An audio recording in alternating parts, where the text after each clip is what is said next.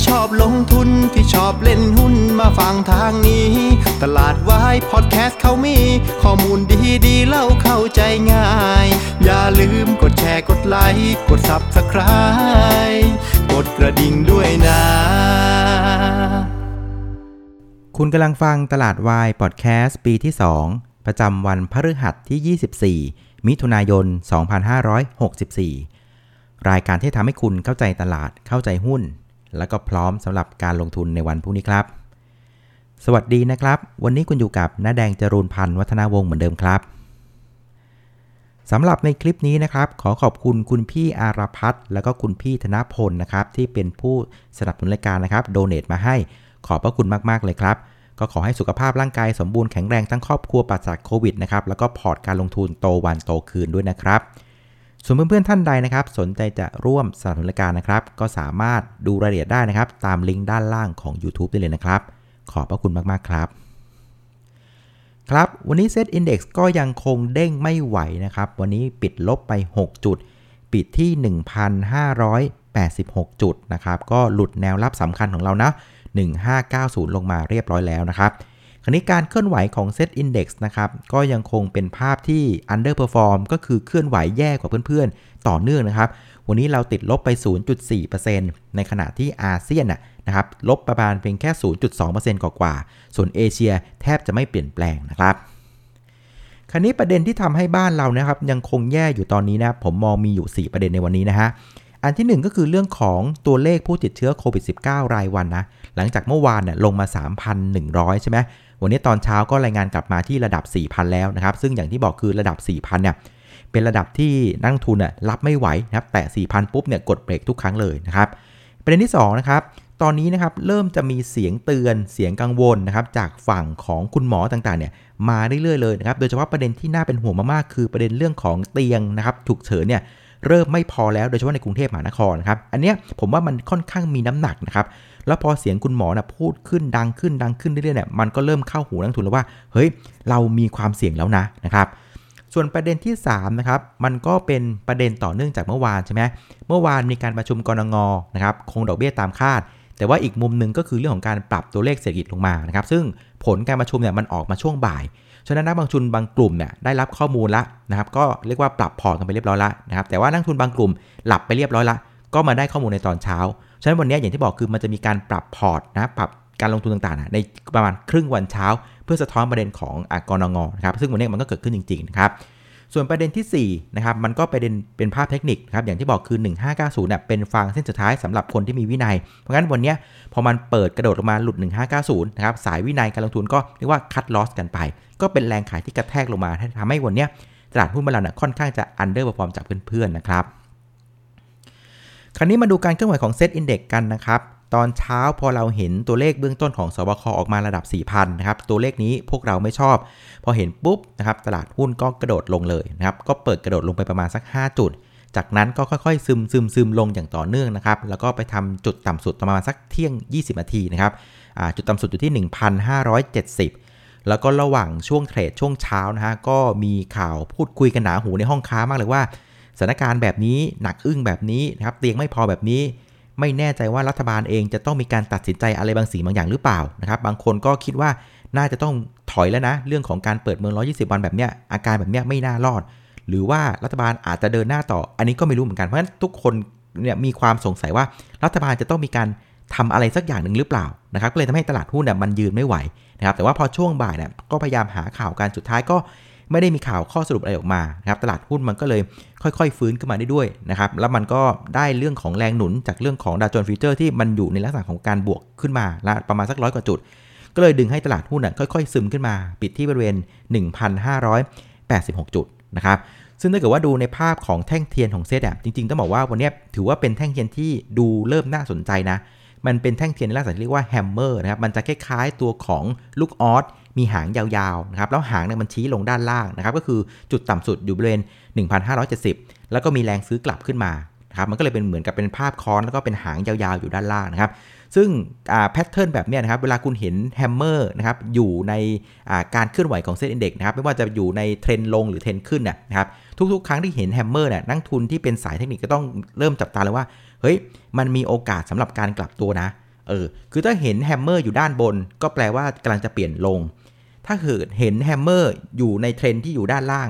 ก็แปลว่ามีโอกาสที่จะกลับตัวขึ้น อ่า เพราะฉะนั้นตัวเนี้ยมันอยู่ในจุดที่ต้องเริ่มกลับมามองแล้วว่า เฮ้ย มีโอกาสกลับตัวขึ้นหรือเปล่านะครับ ซึ่งมันจะกลับตัวขึ้นได้ไม่ได้นะครับ ผมว่าอาจจะต้องดูพรุ่งนี้อีกสักหนึ่งวันนะครับ ดูว่ามีแท่งเทียนอะไรสวยๆที่ดึงให้ยกจุดต่ำสุดมันขึ้นมาหรือเปล่า หรืออันที่ 2 อาจจะต้องดูอีกเรื่องหนึ่งคือว่า ต้องมีข่าวดีๆนะ่ะที่เป็นตัวหนุนให้มันเกิดแท่งเทียนสวยๆแบบเนี้ยทำให้เกิดการกลับตัว เพราะฉะนั้นพรุ่งนี้ต้องตามเรื่องของการข่าวดีๆแล้วกันนะครับ แต่ว่ามันอาจจะยากนิดนึงตรงที่ว่าพรุ่งนี้มันเป็นวันศุกร์ไงคราวนี้พอเป็นวันศุกร์ปุ๊บ เราก็ไม่รู้ว่าเสาร์อาทิตย์อะมันจะเกิดอะไรขึ้นว่าโควิด มันจะวิ่งไป 5,000 6,000 หรือเปล่า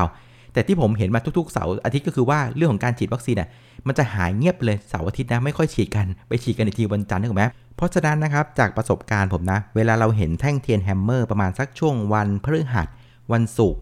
แล้วก็ตลาดหุ้นมีสถานการณ์ที่ไม่ค่อยน่าไว้วางใจเท่าไหร่นะ hammer ในลักษณะเนี้ยนะครับ มันจะไม่ค่อยมีประสิทธิภาพเท่าไหร่นะครับ มันไม่เท่ากับ hammer ที่เกิดขึ้นช่วงของวันจันทร์อังคารพุธเพราะว่าถ้ามันเกิดในจังหวะนั้นอะมันยังพอมีรันเวย์หุ้นมันวิ่งไงอันนี้รันเวย์มันกำลังจะจบแล้วในวันศุกร์นะครับคราวนี้เรามาดูหุ้นที่ช่วยผลักดันตลาดในเชิงบวกกันวันนี้นะครับเท่าที่ดูก็ไม่ค่อยมีหุ้นขนาดใหญ่นะหุ้นใหญ่ไม่ค่อยทำงานกัน ส่วนใหญ่จะเป็นหุ้นขนาดกลางนะครับ วันนี้ตัวที่เด่นที่สุดก็จะเป็นตัวของ TU นะครับ ก็มีรายงานกันว่าแนวโน้มงบไตรมาส 2 น่าจะออกมาดีอย่างต่อเนื่องนะครับ เขาบอกว่าเรื่องของอาหารแช่แข็งนะครับ อาหารสัตว์เนี่ยขายดีเป็นเทน้ำเทท่า ในขณะที่บริษัทลูกนะครับที่อเมริกา Red Lobster เนี่ยก็ฟื้นตัวอย่างรวดเร็วนะครับ แล้วก็ครึ่งปีหลังเองก็จะมีเรื่องของการออกผลิตภัณฑ์ใหม่ๆเกี่ยวกับเรื่องของปลาทูน่าด้วย ในขณะที่แผนเอาบริษัทลูกครับที่ชื่อว่าไทยยูเนียนฟีดมิลเน่ะเข้า IPO ก็ยังคงเดินอยู่นะครับ เพราะฉะนั้นก็เลยกลายเป็นหุ้นที่มีประเด็นทำให้มันสามารถเคลื่อนไหวได้ค่อนข้างดีในวันนี้นะครับ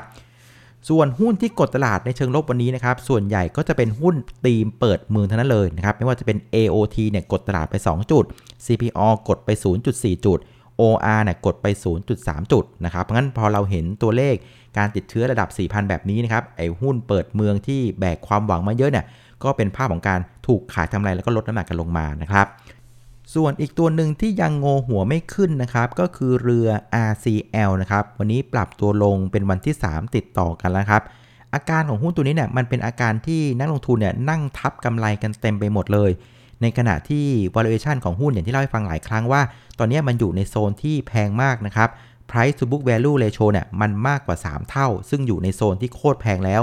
ในขณะที่ประเทศจีนเองก็มีข่าวว่าท่าเรือที่จีนเนี่ยที่เคยติดขัดเกี่ยวกับเรื่องของการติดโควิดอะไรพวกนี้นะฮะก็กำลังจะเริ่มกลับมาทำงานนะครับ เพราะนั้นมันก็เลยเป็นเหลี่ยมที่นักทุนที่มีกำไรเยอะๆ ก็แย่งขายทางกำไรกันนะครับ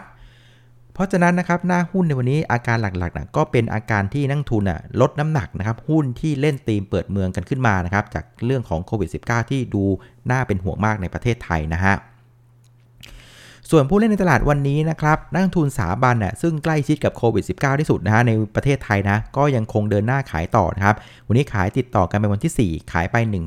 1,865 ล้านบาทนะครับรวม 4 วันขายไป 5,800นะครับส่วนนักทุนต่างชาตินะครับ วันนี้พลิกจากขายนะครับ5วันติดต่อกันวันนี้เป็นซื้อแล้วนะครับวันนี้ซื้อไป 665 ล้านบาทนะครับ เพราะฉะนั้นนะครับพฤติกรรมของนักทุนสถาบันในประเทศนะครับก็เป็นพฤติกรรมสำหรับเรื่องของการปรับพอร์ตการลงทุนนะครับหลังจากตัวเลขติดเชื้อเนี่ยมันพุ่งขึ้นมาระดับ 4,000 ก็ถือว่าเหนือความคาดหมายของเขานะเขาก็เลยมีการลดน้ำหนักหุ้นที่เป็นลักษณะของการเปิดเมืองกันลงมานะครับส่วนอีกประเด็นหนึ่งก็เป็นประเด็นต่อเนื่องจากเมื่อวานนะครับ พอกรงงมีการเรียกว่าปรับนะครับสมมติฐานคาดการเศรษฐกิจในปีนี้ลงมาปีหน้าลงมาแบบเนี้ยทางนักทุนสถาบันก็ต้องมีการปรับพอร์ตนะตามสมมติฐานที่มันเปลี่ยนไปด้วยนะครับ ส่วนนักลงทุนต่างชาติก็คล้ายๆกับที่มองไว้นะ ก็คือการประชุมเฟดก็จบไปแล้วนะครับ เจอโรมพาวเวลก็ให้ถ้อยแถลงกับสภาคองเกรสเรียบร้อยแล้วนะครับ เพราะฉะนั้นทุกอย่างมันเปิดไพ่หมดละ ดังนั้นนะครับ นักลงทุนต่างชาติแกก็ทยอยปรับพอร์ตนะทำ asset allocation มาหลายวันแล้วล่ะนะครับ อย่างที่เราเรียนคือเวลานโยบายมันเปลี่ยนอะมันปรับวันเดียวไม่เสร็จ มันใช้เวลาหลายวัน เพราะว่านโยบายการเงินอะ มันไปเชื่อมโยงกับหลาย ๆ สินทรัพย์การลงทุนนะครับ มันจะใช้เวลาประมาณสัก 4-5 วันถึง 7 วันนะครับ ซึ่งอันเนี้ยก็น่าจะครบเรียบร้อยละ ลำดับถัดไปของเขานะก็จะเริ่มกลับมาหาหุ้นกันหาธีมกันในการทยอยเลือกซื้อหุ้นกันนะครับส่วนมูลค่าการซื้อขายวันนี้นะครับอยู่ที่ 89,179 ล้านบาทนะครับก็เพิ่มขึ้น 15%จากเมื่อวานนะ อันนี้ถือว่าเป็นภาพไม่ดีนะ ถือว่าเป็นการลงพร้อมกับลุ่มที่เพิ่มขึ้นนะครับ สุดท้ายนะครับมาสู่ประเด็นที่จะส่งผลต่อตลาดหุ้นบ้านเราในวันพรุ่งนี้นะครับ ประเด็นแรกนะครับผมให้เป็นประเด็นเทคนิคก่อนเลยแล้วกันนะครับคือวันนี้พอมันหลุด 1590 ลงมาเนี่ยคือโซนมันไม่สวยละ แม้ว่าจะเกิดภาพ hammer ก็ตาม แต่ว่ามันเป็น hammer ที่ปลายสัปดาห์ บนเสาร์อาทิตย์ที่มีความเสี่ยงรออยู่ เพราะฉะนั้นผมคิดว่าโอกาสที่มันจะกลับตัวเนี่ยผมยังมองเป็นภาพของ 50-50 อยู่นะ เพราะฉะนั้นพรุ่งนี้นะผมมองอย่างนี้ถ้ายืน 1590 ไม่ได้นะผมว่าไม่ควรห่อหุ้นนะครับผมว่า wait and see ก็ได้ไม่ว่ากันนะครับแต่ว่าเกิดมันผ่านได้แข็งแข็งแน่นๆอะสมมติว่ากลับไปพันหกเลยเงี้ย อันนี้ก็น่าห่ออยู่เหมือนกัน แต่ผมคิดว่าไม่ไม่น่าไม่น่าไหวนะครับ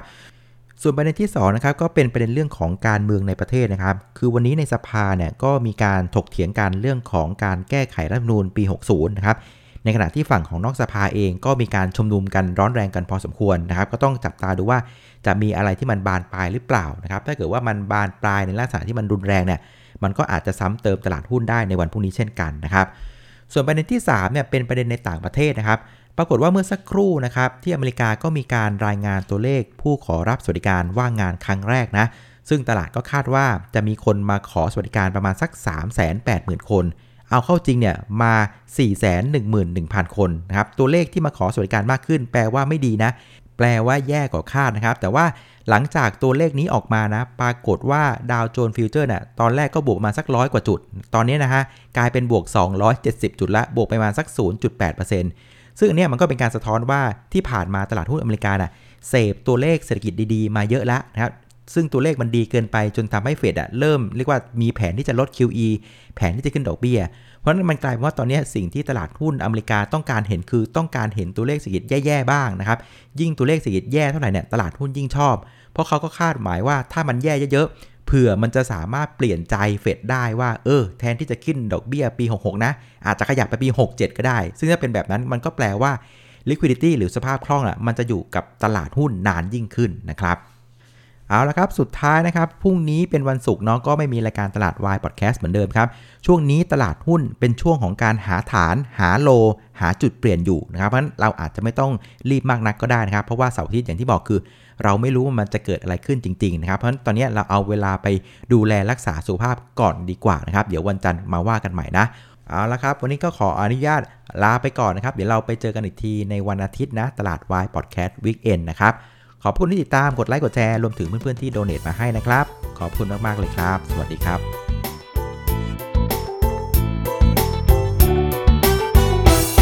หากใครที่ชอบลงทุนที่ชอบเล่นหุ้นมาฟังทางนี้ ตลาดวายพอดแคสต์เขามี ข้อมูลดีๆเล่าเข้าใจง่าย อย่าลืมกดแชร์กดไลค์กด Subscribe กดกระดิ่งด้วยนะ